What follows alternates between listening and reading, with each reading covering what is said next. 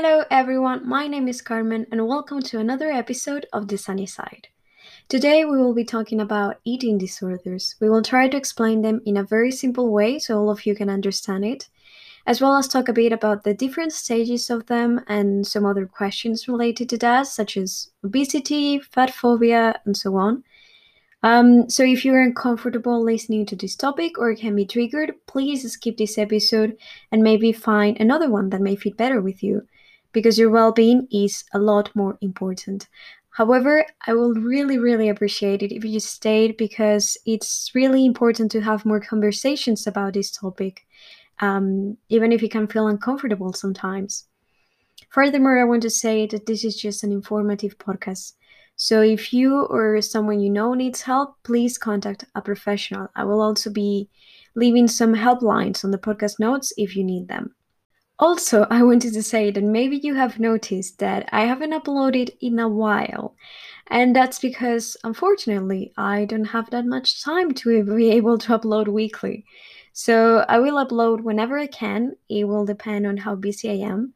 But if you don't want to miss any episodes from now on, make sure you follow the podcast on Spotify or on any other platform that you may use and follow me on social media. But going back to today's episode, if you know me at all, you'll know that I'm really passionate about this topic. So I've been meaning to talk about this on the podcast since the very beginning. And I'm so excited to be able to finish this year raising some awareness on it. Also, I'm really excited for today's guest, Emily from Eat with Care on Instagram, because I think she was a perfect person for this episode. And we had such a lovely conversation uh, that I hope you'll enjoy as much as I did. Uh, but without further ado, let's start with the episode. Hello, Emily. How Hi. are you? Hi, Carmen. I'm good. How are you? Great. Okay, one thing that I want to ask you. So I had two questions in mind because every time I record an episode, I always start with like an icebreaker. Mm, And it's like a really random question. I love that. But I had two. I was thinking about it, and I have two. Tell me if you prefer answering one or another. Okay. So, one was, What is your love language? Ooh. And the other one was even more random, which is, What is your favorite month and why? Ooh. Can I answer both? if you want. um so I think that my love language that's what I like to give to other people or is it what I like to receive? Um, I'm not an expert, but I think I think it's what you want to give. So how do you express express love. Oh, I think it's okay. that. I think acts of service Okay. because I think that like I'm an Enneagram type 2, I think it is. So like I really value like helping other people and serving other people and that's how I express love to them. Also Okay. physical touch. I like hugs. Me too. Uh, Okay, so Oh my gosh. your favorite month, please. I want to know. My favorite month. Oh, I would say, um, like May, May and June, like the cusp Okay. of summertime Mm, in America, like that. Because summer is my favorite season, and so I would say like right when summer is beginning, and I'm Mhm. excited about like what's to come. That's my favorite time of the year. Perfect. I love you. that. and scene. um, okay. So I think now we're ready to start. Um okay, so I'm warmed up. I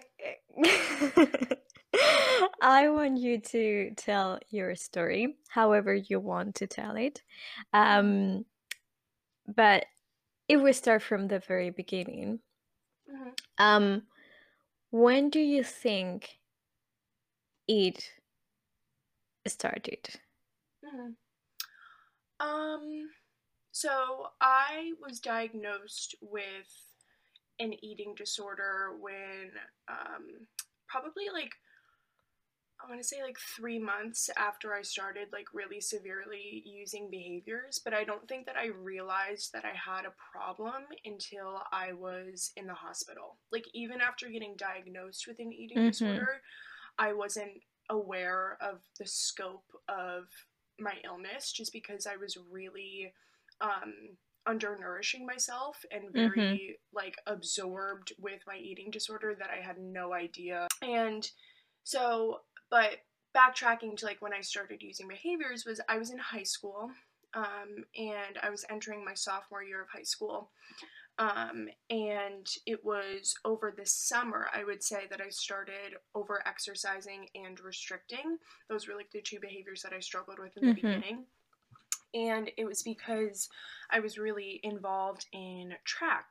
Um, it was like a sport that I uh, excelled in for the first time in my life. Um, and so I just held on to that identity as a runner and it made me feel special and I just became obsessed with it. Like beyond passion, it was like an obsession. Like I had to be um, I had to run every day, I had to be the best, and I had this skewed view of like how to be a good runner. I thought that I had to run a ton and not eat a lot of food, which Mhm. is like the opposite of what you're supposed Yeah. to do.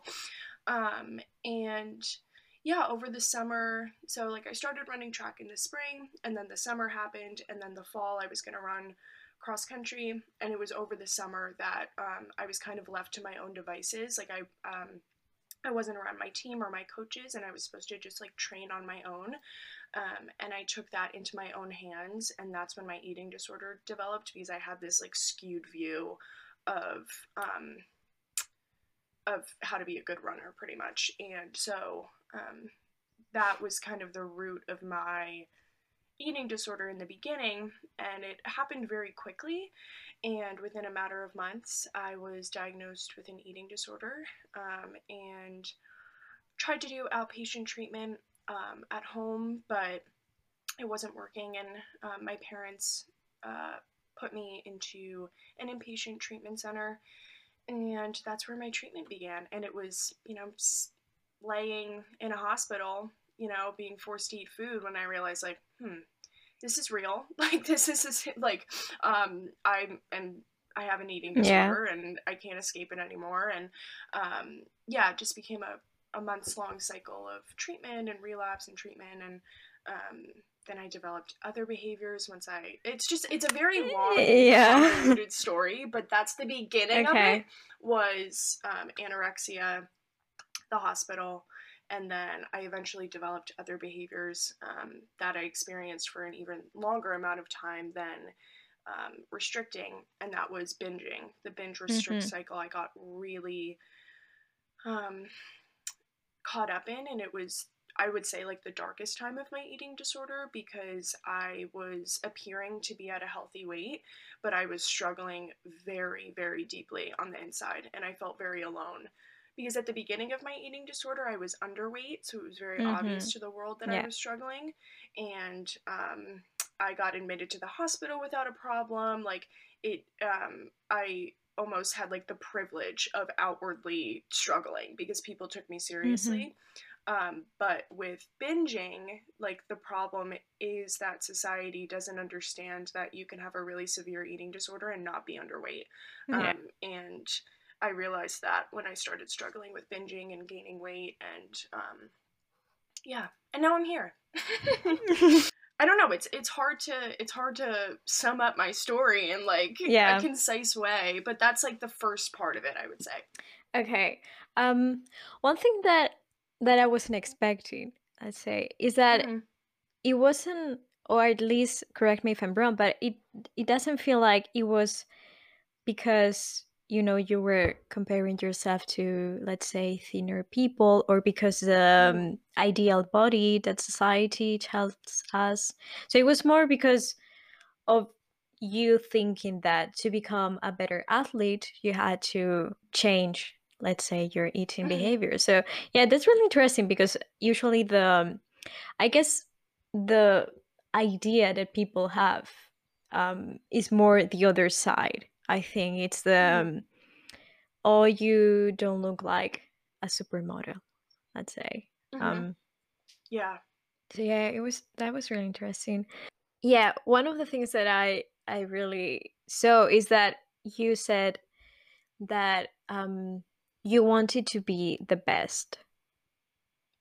And that's Mhm. like one of the aspects that are really common on people with an eating disorder is that like that idea of or that personality trait of perfectionism. I think that's really really common. Mhm. Um but there are a lot of other causes as well like there's this part of genetics if you have like if for example you have struggled with an eating disorder maybe your kids could develop one yeah and i think it's really interesting also maybe in a way it can help some people to say think that maybe those that really want to have kids or do you really want your kids Mhm. to struggle um, or what can you do to at the same time help yourself and help your future mini use Yes, yeah. If I were to have a child now, I would feel more confident feeding it than in the past and in my early years in recovery. But that's a really good point. okay so another thing is that um, there are like well hormones changes that can also affect um, but yeah there are a lot of things and it's really important what you just said about the weight because maybe it can start like like you, were underweight right at the beginning but then i Mhm. i really hate when people just judge well i hate when people just talk about someone else's health just looking at them but Mm. that's a whole other episode but but yeah it's i hate yeah when doctors just check or not doctors but normal people just see okay she looks like she has a normal weight she doesn't have an eating disorder Mhm. and Yep. Yeah. uh it's so wrong because it's like Mhm. i'm i'm going through something Yeah. quite hard at the moment and i'm receiving these comments from someone that maybe doesn't even know me invalidating me Mhm. Yeah. And I- mean, it's terrible. And the other piece of that is like, just in the eating disorder realm, there is this um, notion that anorexia is a more severe, or um, there's just, and I don't want to make a statement, but like, Mhm. this was my belief at least, was when I had anorexia, I was so scared of um, recovering because I was really afraid that if I wasn't restricting, I would flip over to the quote unquote other side. Mhm, Um, yeah. And healthcare uh, workers, my doctors, my dietitians, when I would voice this to them, they'd be like, "Don't worry, that'll never happen to you." Um, like, you know, just saying these things that kind of um, emphasized my fear because I was like, "Okay, it's not going to happen to me," and um, I'm not going to ever binge. And I don't know, just there's this um, shame around binging, around struggling with an eating disorder when you're not underweight. Mhm. Um, that is like uh, really detrimental to recovery because I feel like so many people who have anorexia unfortunately suffer with other behaviors as well. Um, Yeah. And the shame that we feel like um, in our society that demonizes weight gain and binging and, um, you know, praises restriction and weight loss. It's like, how could a person not be filled with shame if they start to binge and gain weight?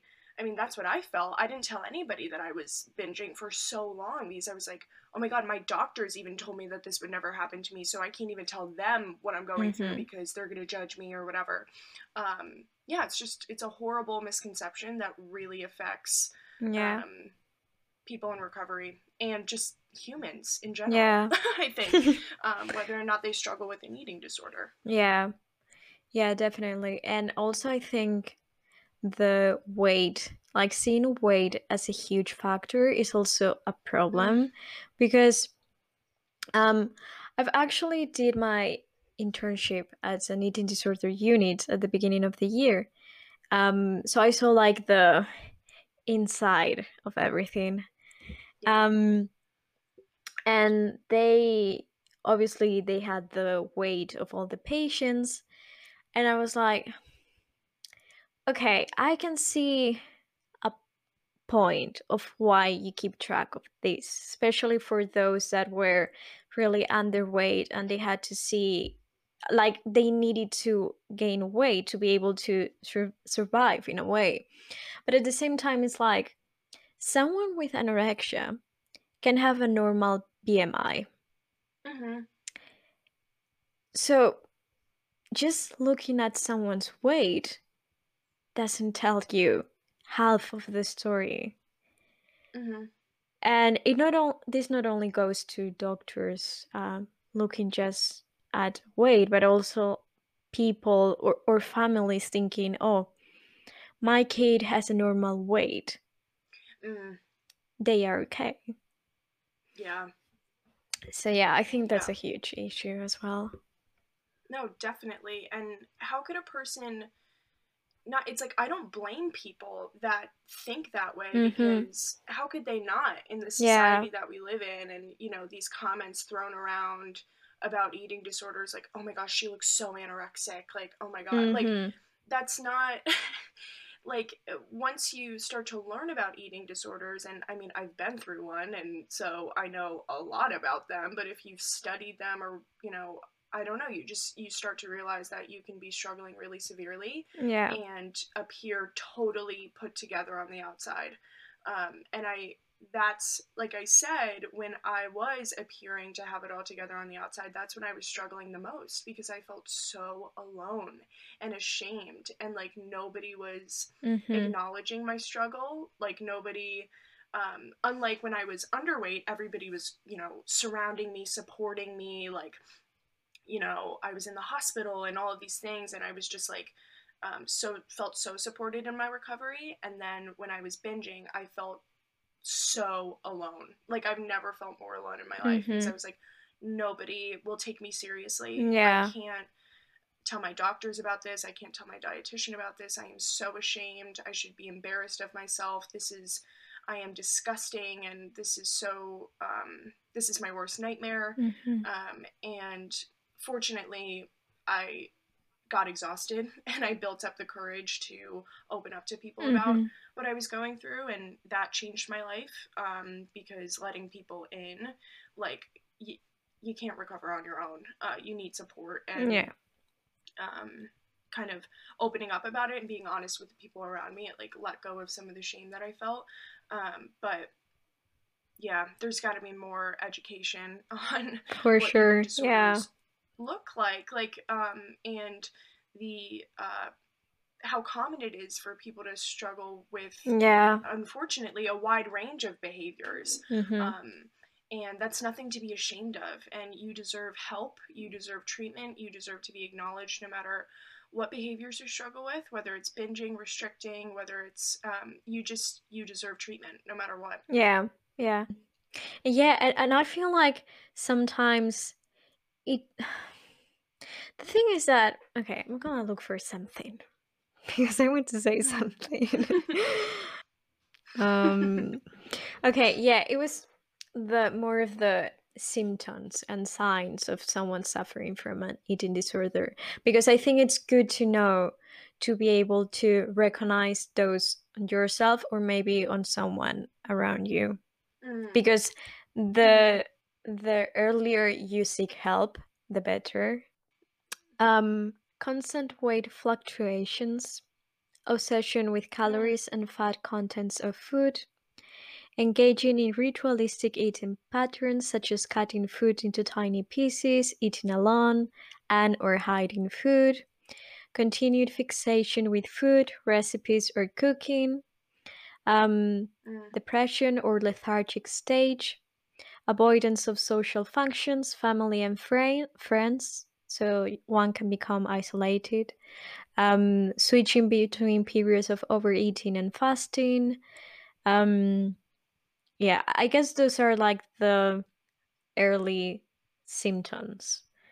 Um, Yes, that's all of those are very Um, I was expecting them to be like, um, I don't know, those are very specific Mhm. and very, very applicable. I mean, at least for me, and I can only speak from my experience, but yeah, it's uh, the fixation on food, the energy fluctuations, the weight fluctuations, the isolation is a huge um, Yeah. was a huge part of my eating disorder. Um, when I was struggling the most, I just hated being around other people.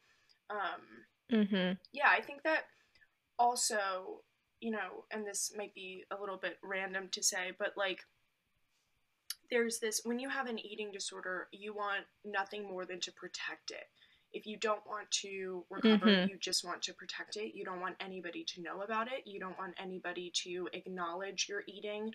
You don't want anybody to say, "Hey, like do you need help? Like what's going on here?" Um it's common that you just want nothing more than to hold on to it and um, at least that's Yeah. what i experienced so i think that that aligns with like the isolation piece because you just kind of Mhm. shut yourself away from the world and just um, spend time with your eating disorder it's like all that you care about um, Yeah. and um, because it it's very common for you to believe that that's your identity and if you let go of that you'll have nothing and that's at least what i thought that goes back to like wanting to be the best at um, Mhm. track it's because i felt like that was my identity as a human and i was like well if i'm not a runner and if i'm not underweight and if i'm not the anorexic then what am i like you know because i i lost my whole personality when i was um Yeah. using my eating disorder. Um, Mhm. And so I felt like I would have nothing without it. Um, Yeah, because it, it, it controls you. Like you stop having control Yes. on your of your own life. hmm Yeah. And you lose your ability to think rationally about yourself and the world around you. Like, so you believe fully that your weight is the most important thing about you and that the way that you eat is the most important aspect of your life because and that's not a rational thought but that's what you Yeah. start to believe um, when you are not nourishing yourself properly whether that's by restricting um, binging um, compensating purging whatever it, whatever the case um, yeah Yeah, and I feel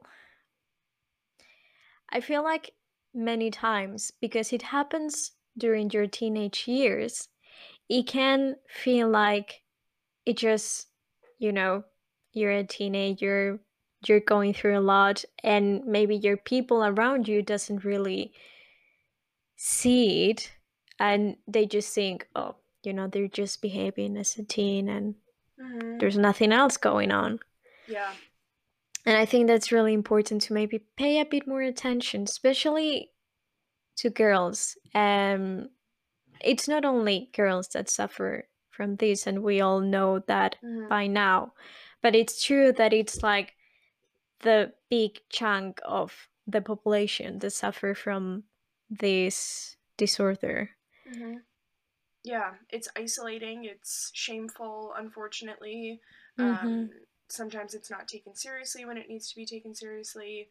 Um, so, and that's kind of like the worst place to be, I feel like, to be struggling um, and nobody knows, you know? Yeah, or it's like, oh, you can be struggling with an eating disorder even if you're under, even if you're not underweight, but it's definitely not as severe as if you are underweight. It's like, that's another Mm.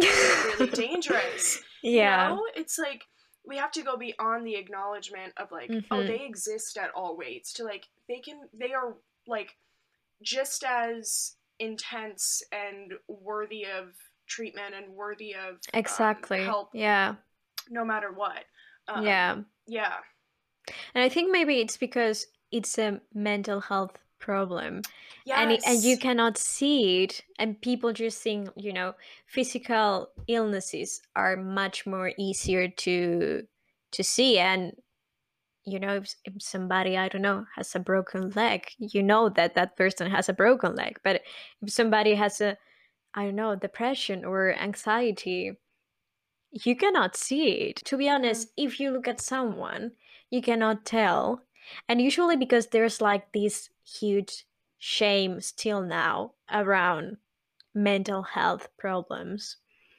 I think that all causes more um I forgot the word.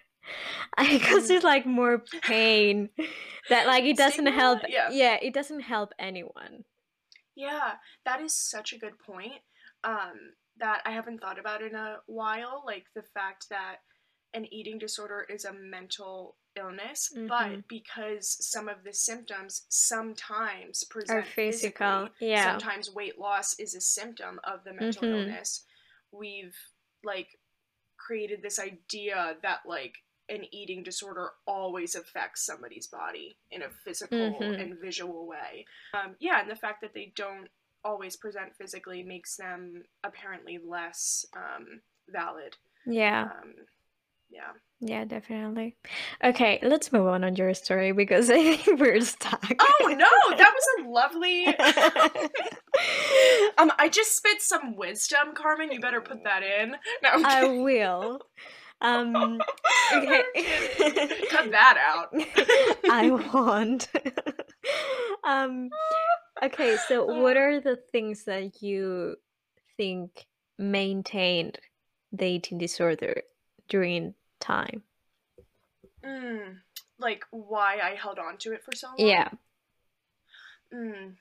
Um, my insecurity, I think. Um, only very recently have I started to build confidence in who I am as a person. Um, but for the, you know, a huge chunk of my life, I was very, very insecure. Mhm. So, um, I would recover a little bit. Um, I would start eating normally for a little bit, but then um, I would look at my body and feel really bad about it and run away and be like, nope, this isn't for me. I feel too um, bad about myself. The eating disorder makes me feel comfortable in my body. I need to go back to that. And um, as I've started to build my confidence, my fixation on my body and my fixation on food has like just wholly lessened because I Mhm. realize um, I think also it was like the reason why I um, held on to my eating disorder for so long is because I thought that at some point I would be at a weight that would make all of my problems go away. Like Mhm. I, for years, believed the eating disorder when it told me that once you get to this weight, you will be happy. Um, once you look this way, um, you will be seen as desirable and I believed that. So I just kept using behaviors. I kept trying to to lose weight. I kept restricting. I kept binging. I kept um, putting my trust into this voice in my head that actually wanted nothing but Mhm. the worst for me. Yeah. And I had a wake up call when I realized, like, oh my gosh, six years of my life have passed by, and I've yet to reach that like point where I feel totally comfortable with myself. Maybe I should try something different.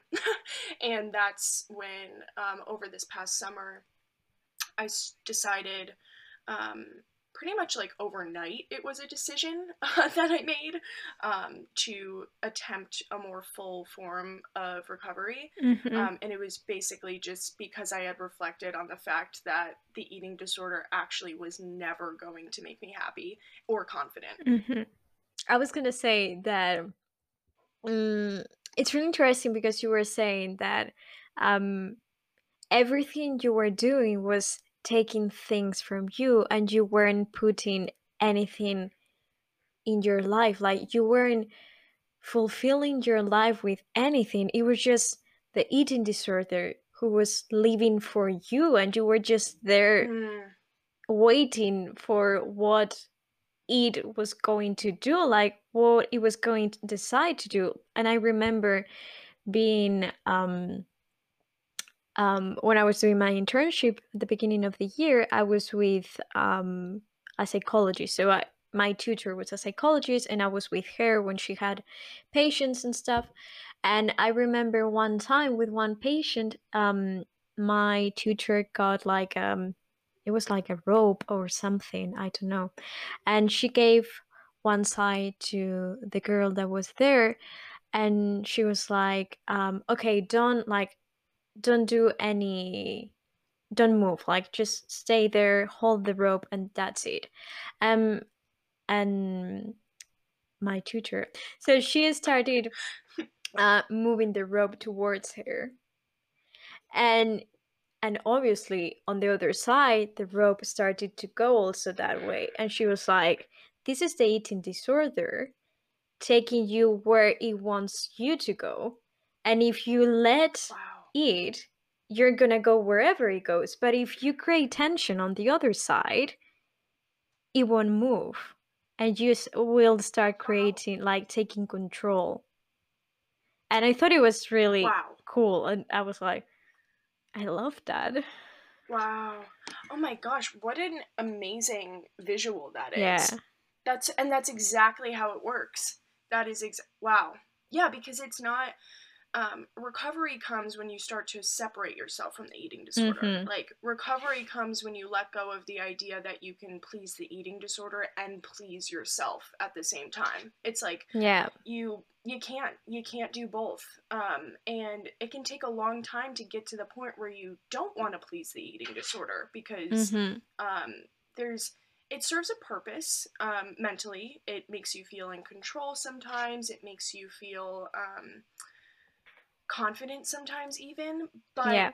the key is that it like it just it's never worth it and the cons always outweigh hmm the pros and that like tension creating the tension like it doesn't happen quickly but just like dipping your foot into recovery like trying to disobey you know the eating disorder voice Mhm. um every day like it's it's a slow process of like creating that Yeah. tension but over It's time not easy. you yeah over time you become the person holding Mhm. the rope to bring it back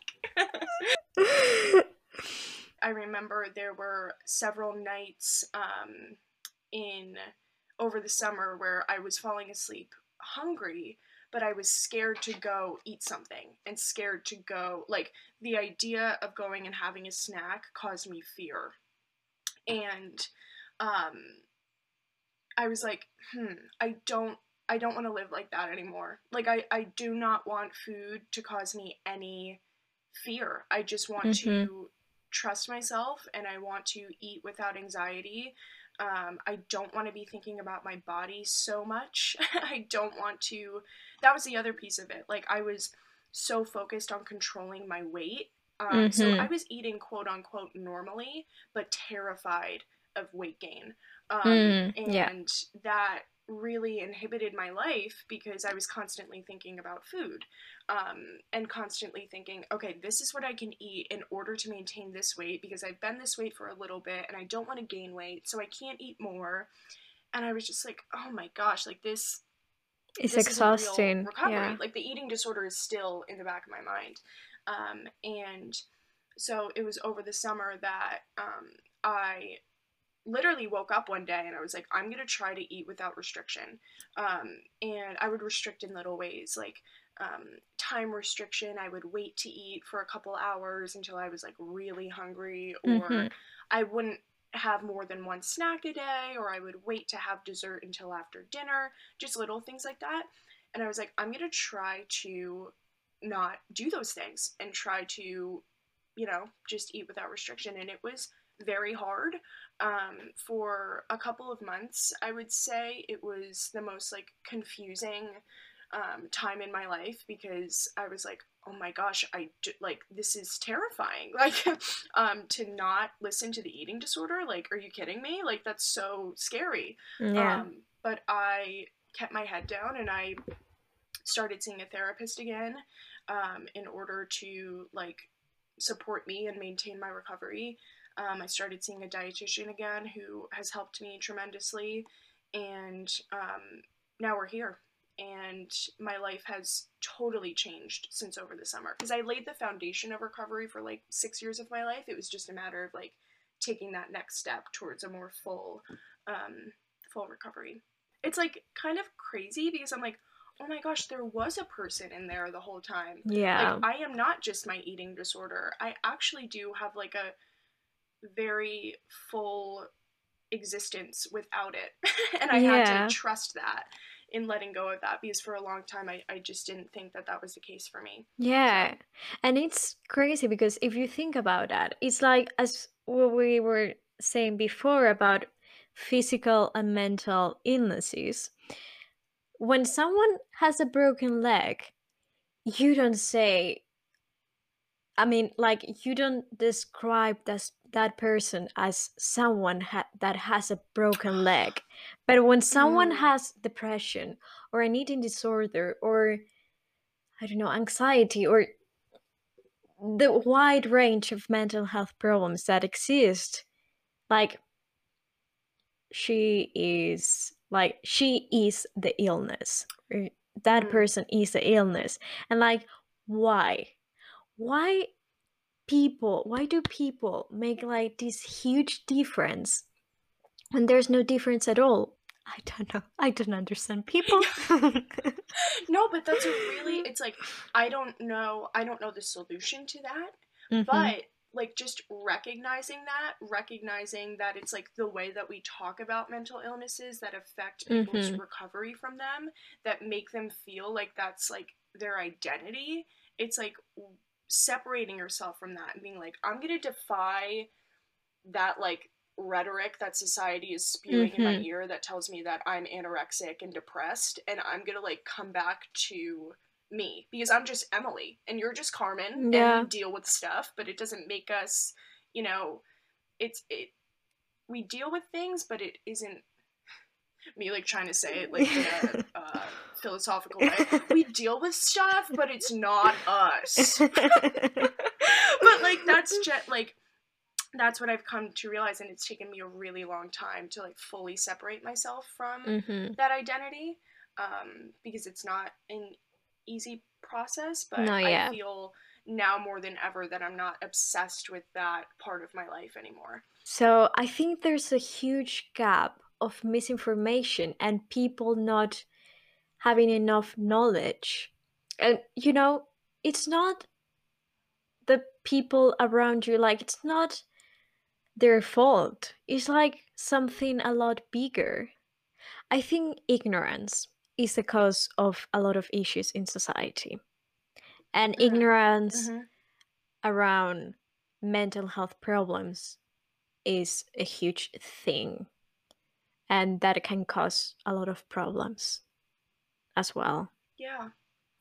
Yeah and that's like it leads to assumptions Mhm. and labels and wrong and, assumptions. um yes yes um exactly. That can affect somebody who is just developing an eating disorder. It can affect somebody that's trying to recover from an eating disorder. It can affect um, loved ones of people with eating disorders like just this false um, false idea of what they look like false idea of that they're this person's identity false idea that full recovery doesn't exist Mhm. just like all of these um, uh, stories we tell ourselves that I just I don't think are true. I, I like to believe that they're not true. yeah so are there any like consequences of the eating disorder maybe health consequences or any consequence that you think you have gone through that you can tell Mm. Yeah. Um, extremely low or inconsistent energy levels that just like Mhm. affected every area of my life. Um, specifically when I was struggling um, with the binge restrict cycle. I mean, I um, I think it's obvious that if you're um, solely restricting yourself, you're going to feel low energy. And the Mhm. reason why I like say that is like the number one consequence is because that affects everything. It affected um, how I spoke to people. I didn't have the energy to hold conversations with people. I didn't have the energy to focus in school. I didn't have the energy to think joyfully about my life. Having energy is like something that it's the greatest gift that recovery has given me. Um, but what I was going to say is with the binge restrict cycle, um, my energy levels were so inconsistent. Like when I was restricting, I felt that low, um, lethargic, irritable, um, depression.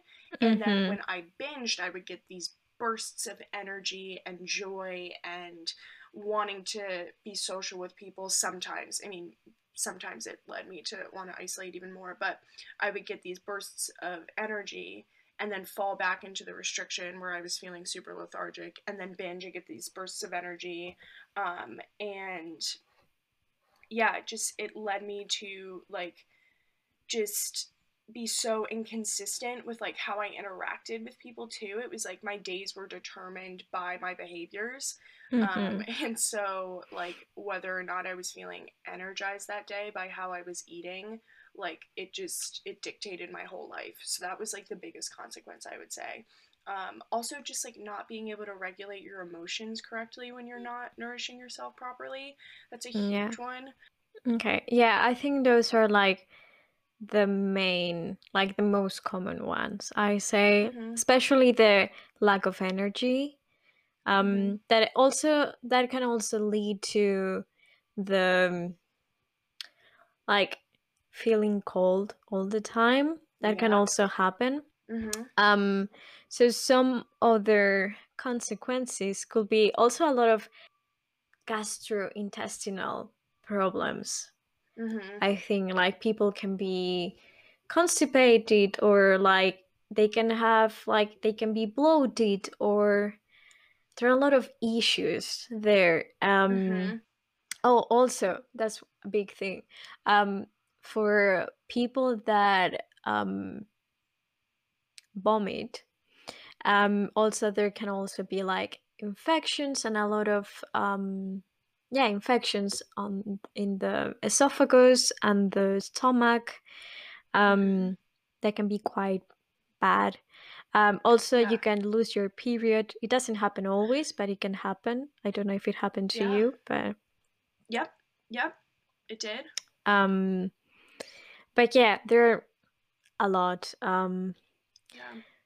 but Pretty gnarly stuff, yeah you know? mhm. Like um it's no joke. Um also just like the way that it can affect your heart. Um any Mhm. sort of behavior whether it's restriction or um binging or just like uh not eating the way that your body needs you to um can cause like serious cardiovascular issues. Yeah. Um, it can affect your blood pressure. It can affect your pulse. Um, my heartbeat was very irregular when I was struggling, and that's scary. Like Mhm. it's scary when you're using behaviors and you feel your heart palpitating or you have trouble catching your breath or something like that and you realize like oh my god i'm really scared like maybe i should stop. Mhm. but then the eating disorder creeps in and it's like no like you're fine. Like let's you know? It's like this addiction um, that no matter how Yeah. um, how severe the consequences are if you're really struggling you don't even care about them. Um, and yeah recovery again comes when you recognize like it's no joke Mhm. and there are serious physical um, health consequences to this um, and yeah i mean it's scary but it can be a good motivator in recovery Yeah. Okay, so I had some other things that I wanted to at least mention. Um, okay, so first I want to say that you suffer from anorexia, right? Mm-hmm. But there are a lot of other eating disorders that maybe are not so known. Because I think anorexia Mhm. and bulimia are like the big ones for a lot of people. Mm-hmm. But there are a lot of others, like there's binge eating. Um, there's also, I don't think if it's officially considered eating disorder, but you have orthorexia as well, um, Mm-hmm. which actually I think many times you can flow from one eating disorder Yeah. to another. I think that's quite um, easy to do. Um, and actually, I follow a psychologist on Instagram, and she's really helpful. And she was saying, don't think like it's the same demon in your head from counting your calories to be underweight and changing it to tracking your calories and being like a fit person and and being Mm. obsessed Mm-hmm. with that. Um, so I think that's really important to know as well. And I think th- there are a lot others that also on kids uh, that maybe are not Mhm. so known. Like, for example, when I was working at the hospital, I had a few kids coming, and obviously, I didn't talk about any of the things that I saw with. I don't know with my family, but I I did say like, oh, there was such a cute kid today at the hospital, and I remember people telling me, well, not people, but for example, my dad, like, why why was there a kid there? And I was like, because he had Mm. an eating disorder.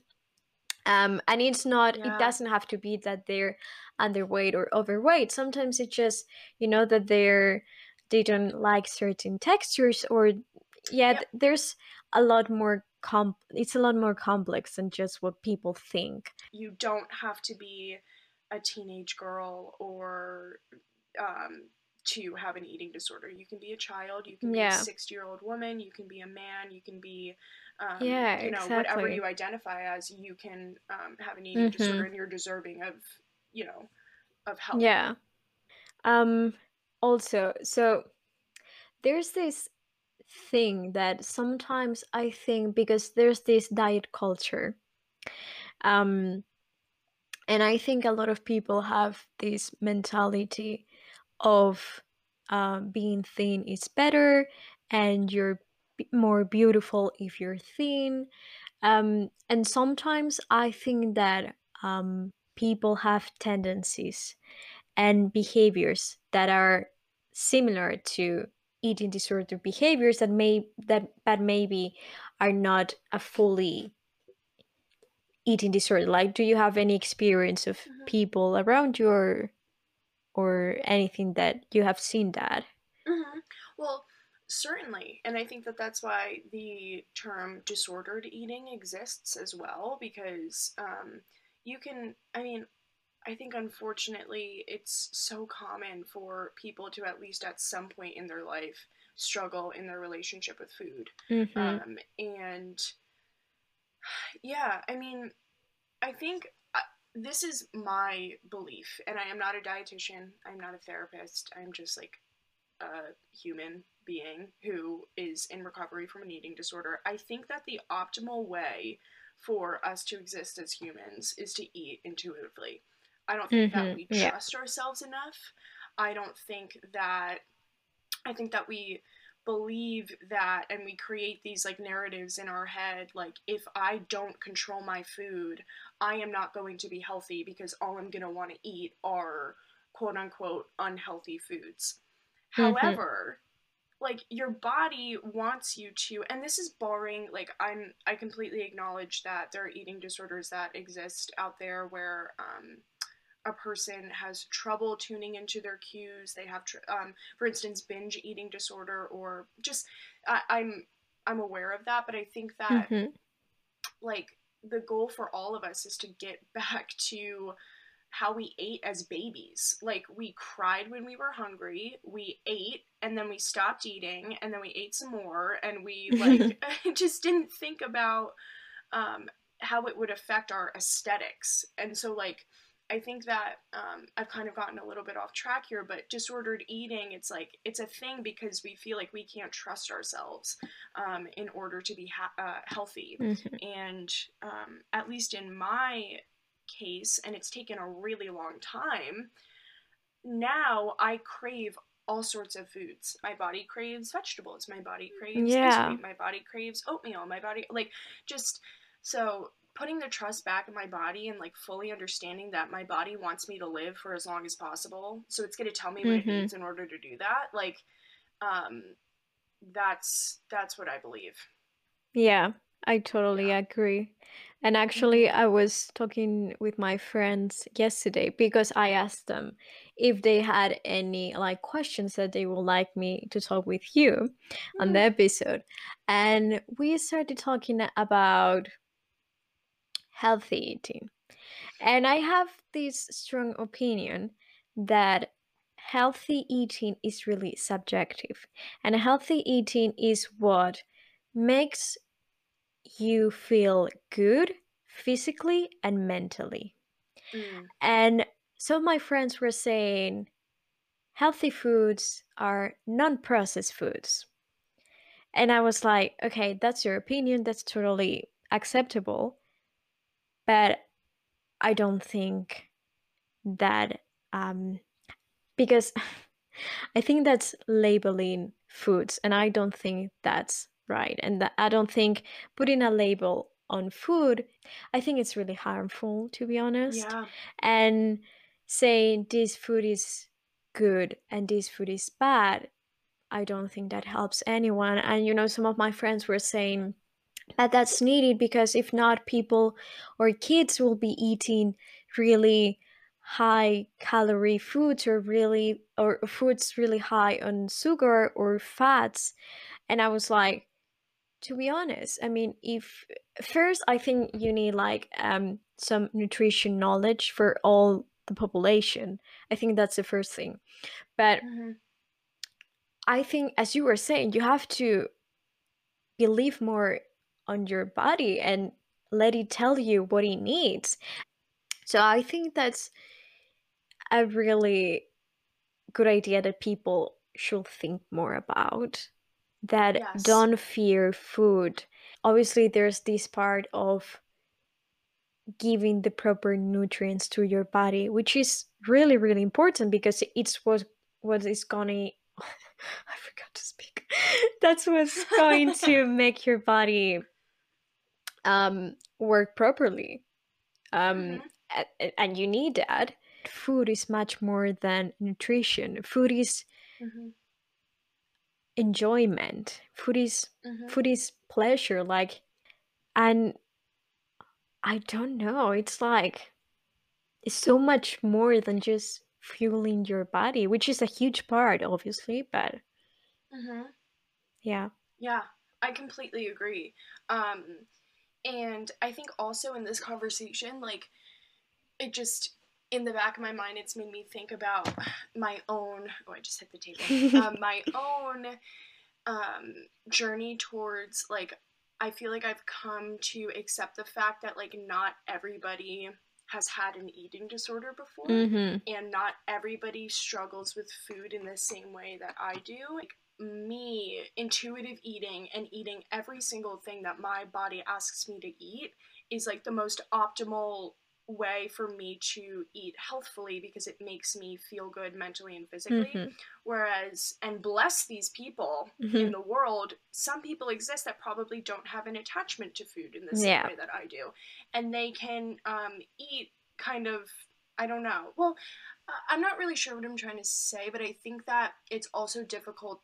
I think that the point of what I'm trying to say is that it's impossible to make sweeping claims about how like every person should or shouldn't eat and what is healthy and what is not. But me, in my experience, I'm a person in recovery from an eating disorder, and that's the audience that I speak to. Mhm. So I wholly promote like this way that I live because I'm hoping that it helps other people who are in the same position as I am. Yeah. And I think I was also thinking the same thing because I'm sure there are people out there that have a totally healthy relationship with food and do not even consider the things that we've been talking about.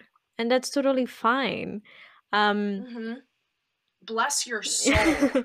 yes, you're really lucky. Um, but I think you should also consider that there are people also struggling um, in on things that maybe are so normal to you. Mhm, mhm. Um, exactly. okay, I also wanted to talk really quickly about obesity. This fine line between obesity and is it healthy? Um, what is going on there? Hmm. Um, I again am only speaking from like the lens that I look out into the world Mhm. with as somebody who is an advocate for intuitive eating, trusting your body, landing at the weight that your body intended to. So I again, I'm not a doctor. Mhm. I don't think that you're expecting me to give like a scientific answer, No. but I think that um obesity like that's just a terribly um, misconstrued word. Mm-hmm. And I mm-hmm. think that we look at somebody who is um, quote unquote overweight and we call them overweight, but maybe for their body, that's the weight that they that their body lands yeah. at and it's optimal for them. And so that's that's my belief in that. I don't believe that we can walk around labeling people mm-hmm. overweight mm-hmm. and obese yeah. if you know, it just I think that that's super mm-hmm. dangerous. Mm-hmm. Uh, just like somebody can be quote unquote underweight without having a low BMI, they can be underweight simply for their optimal exactly. body. Um, and so I think that um, again, it's it's judging somebody based on their physical appearance. Yeah. It's really dangerous. And it's um, fat phobia. yes, yes, it is. And yeah, and so I think that those labels are uh, do more harm than good. Yeah. And they isolate like definitely a population and they judge them and they it's like how is a person supposed to feel comfortable in themselves if they're being labeled as this um, body type that is so unfortunately um, mm-hmm. judged in our society. So weight focused, so aesthetic focused. It's just it does more harm mm-hmm. than good. Yeah, I totally agree. And uh, I mean, I think obviously, I guess the excuse that people always say about um, people that are quote unquote obese is that oh they have a lot of health problems. And i'm like i have a lot to say here. One it's Please it's do. not your point. Like you have no right to talk about someone else's health. Second you don't know 3rd mm-hmm. someone with any other type like any other weight can also have health problems and if they have mm-hmm. health issues because of their weight, then that's their own problem. And that's something that if they want to treat, they will treat on themselves with a doctor, with a professional.